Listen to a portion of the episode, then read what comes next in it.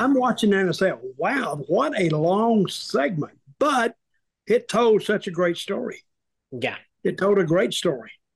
Or it, co- it told it, the story well enough that it needed. If they'd have started taking breaks and that, people would have said that I, it would have pissed them off. It would have pissed me off. I'd have got on a plane right then and flew up there and slapped Triple H right when I saw him.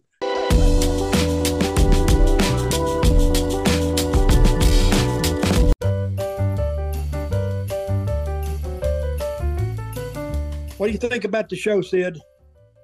I thought it was a very good show. This was a very good show. It's centered around what it needed to be centered around, and that's the latest chapter in the bloodline. And I think it did a great job of following up and getting us on the path to SummerSlam on the show. So, overall, if that's the focus of the show, it's usually going to be one of their better shows. Everything else doesn't really matter. That was the great stuff. So, yeah, I thought the show was great. What about you? No, it was that segment with that tribal trial. Man, that was that was a long segment. But I will give WWE credit. The announcers laid out on it. That's called not talking for the people don't know what I'm not. They laid out and and let the, let the characters tell the story, and you could tell that the the fans are really invested in this because they wanted Jade to take the, I guess, what is that, the tribal bead? Delay. Wanted Solo to take it.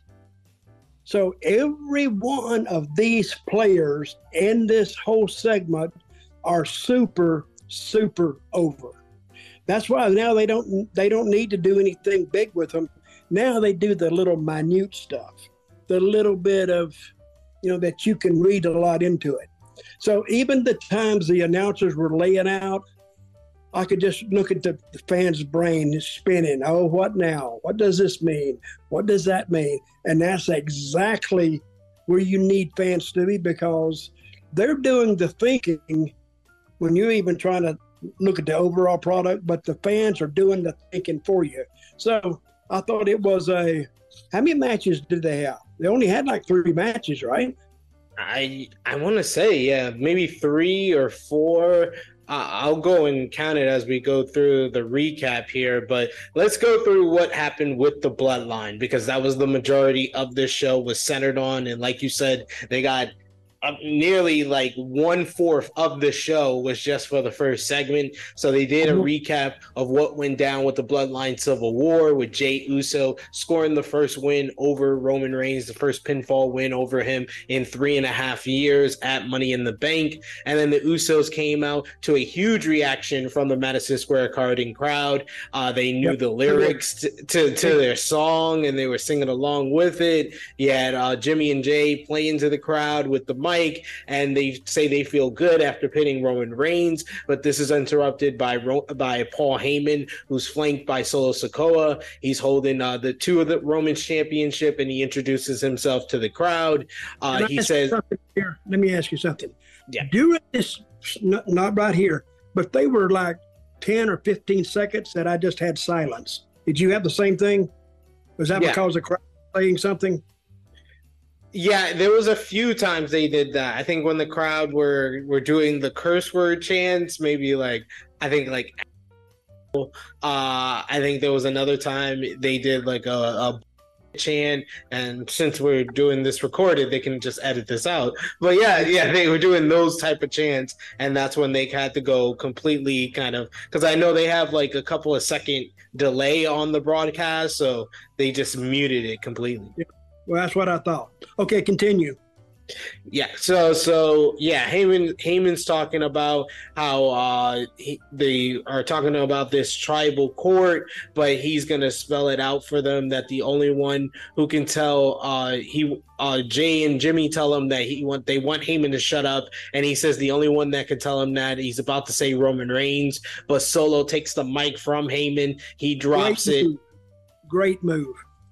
I loved it and then you have Roman Reigns come out. That brings us to our like our first commercial. So he comes out and he's standing in the ring with Heyman, Jimmy J, Solo on the other side, and Roman uh, gets uh, a mic from Heyman, and he waits on uh, a whole a whole chant of "You got pinned" from the Madison Square Garden crowd, and he admits to getting pinned, but he says he's still the tribal chief. They chant tribal chief for him. Uh, Roman brings up how uh, that that they're talking about this tribal uh, court tonight, but he says the only person who can call a tribal court is the tribal chief, and he says that who's the tribe, who's trying to be the tribe, who's trying to be the tribal chief here, and uh, then Jimmy and Jay present Exhibit A, which is basically footage of Roman Reigns abusing his power and abusing his family, chewing out Jimmy and Jay after the WrestleMania laws and the aftermath with Roman running roughshod over them. They even included his bullying of Paul Heyman and knocking him out out with a Superman punch. And Roman seems unfazed by reminding them of his of uh, his tyranny at first, and then uh, we get uh, Madison Square Garden with the "You up chant, uh, which which that that gets that's I think that was the first time that they muted it out because they yep. they were cursing like that. And uh, Roman says that it isn't who he is. What those uh, what the video package show. He says that's that's who he was forced to be. He says he didn't want to lower himself like Good that. Answer. he said he didn't want to do it. He did it for Jay. He did it for Jimmy. He did it for Solo. And Roman says that he was the WrestleMania main event long before the bloodline. And he did yeah. this to get them over. And he bent his moral compass for the family, for the elders. And this is what he gets. And he he says a comp- unappreciative family. I don't blame him. I thought it was a great interview. Go ahead. Oh, it was excellent. It was excellent. Uh, he was trying to play on the emotional heartstrings here. So he says that uh, he says he gets a compliment, a compilation of his worst moments to embarrass him in front of his family. He says he's his kids are back there, and he says he takes the weight of the world and everyone's family, and he lifts them up. And Roman didn't even uh, didn't need more kids, and he's got five of his own, and didn't need to shoulder their burdens as well. And he says he doesn't need need this. He doesn't need more money. He doesn't need He's more out. power. I'm out, he says. Hmm.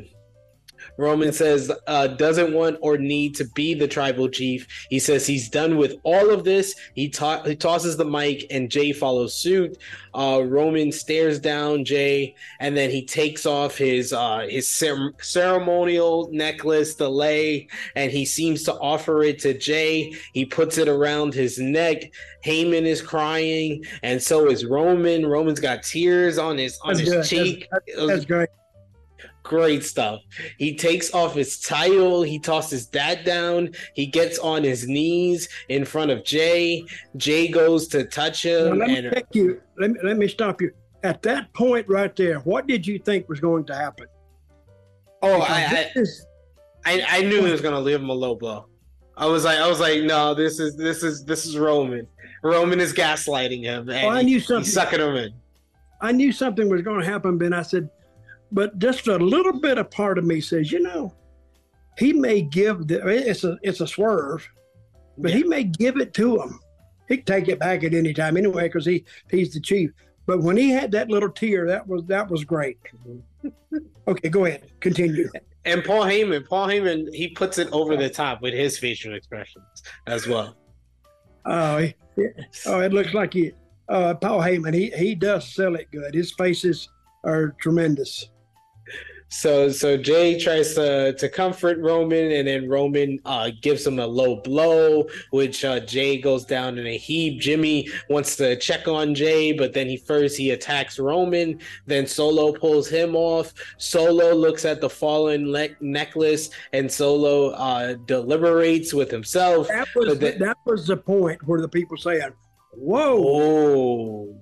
now, what? Now it's decision time for Solo and the people wanted him to take it. Yeah. And now Paul Heyman, I mean Paul uh, Triple H hears that, and the creative hear it and see it. Now it has another facet that it can go, and that was great for him. So I, I love that part too. When he was looking at it, and the people were looking at it too, a million thoughts going through everybody's head at that time. Exactly. I love this.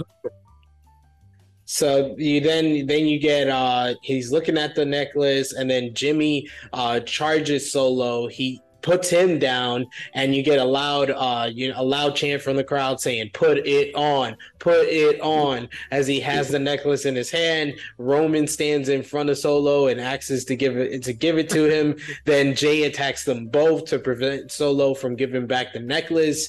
Solo drills jay with a spinning solo. Then roman wipes out jimmy with a superman punch. But solo and, and roman still have a little bit of tension and they send jimmy to the to the the outside. They look to put him through the announce table, but Jay shows up to comp uh, to make this an even bigger brawl. You get Solo attacks him, gives him the uh, the Samoan spike on on the steel steps, and then uh, they put Jimmy on the on the announce table after they toss uh, J- uh, Jay over the announce table and lay all the chairs on top of him. And Solo gives him a big splash through the announce table, laying him out. And uh, Jimmy Jimmy has to be stretchered out of the building. And that's like the end of this whole entire first segment, which went, I believe, 30, 34 minutes with everything, really? with the recap and everything. Yeah. I'm watching that and saying, wow, what a long segment. But it told such a great story. Yeah. It told a great story. Or it, co- it told it, the story well enough that it needed, if they'd have started taking breaks and that, people would have said, that I, it would have pissed him off. It would have pissed me off. I'd have got on a plane right then and flew up there and slapped Triple H right when I saw him for breaking off on those segment right there. But very, very good segment. And I'm glad it went longer because now, because you know, the people were saying, oh, I hope they don't take a break. Hope they don't take a break. And they didn't. So they did a great job with that. I'll, I'll hand them that. So continue. I didn't mean to interrupt you. No, I mean no, I did. No. I, I, mean I did, but so uh, during the, the final matchup on the show, we got announcement that uh, Jey Uso, uh, who went in the ambulance with Jimmy Uso on the stretcher, uh, he went to the hospital with him. That he was returning back to the building. We see uh, Roman Reigns in the locker room with Solo Sikoa and Paul Heyman, and Paul Heyman informs Roman Reigns, and he tells him that he's gonna meet him out there in the ring, and he's gonna he's gonna basically handle this once and for all. So we get uh, Roman, Heyman, and Solo are already in the ring. And Roman says he doesn't like how this went the first time. So again, he says Madison Square Garden and all of New York acknowledge me. Uh, Jey Uso comes out, and right right after that, well, well at least at, at his music, and then uh, Roman and Solo are waiting around for him, but he comes through the crowd. He jumps over the guardrail, jumps onto Solo Sikoa. Then he gets in the ring. He's fighting it out with Roman Reigns. Eventually, he gets the better of Roman Reigns. He gets a steel chair that Solo Sikoa brings into the ring, and he uses it on him, on Roman. Well, did, he, did he use it? He whipped that ass. I'm watching. I said, "Damn!" I mean, he was laying them in and it looked good too, and you could hear it. Yeah. So he he, he beat him up pretty good. I, I, I enjoyed that he was not holding back. Those were some some some lethal steel chair shots, especially on Solo, his younger brother. And then uh, after that, he gets on the mic. Roman had left the undisputed WWE Universal Championship in the ring. He picks it up and he says that he wants to settle this once and for all. He says no brothers, no no tribal chief, none of that. He says one on one, me, you, Roman. Let's do it. So they basically ended the show saying that the ball is in Roman Reigns' court now. So it seems like this is going to be the main event for SummerSlam Jey Uso versus Roman Reigns. What did you think about everything that went down tonight with the bloodline, with the tribal court, and the final well, well produced, well acted, well executed, and I, I think it left the people wanting more is what which is the essence of doing TV anyway. You want to see how this ends. And they have taken it so long now that even though they they took them two hours to get all this in, it didn't move much. It moved just enough to keep the story moving along. So that was basically SmackDown tonight. Was the was the was a bloodline trial, family court, or whatever they called it. It was wrestler's court with with a Samoan slant to it, but it's very good.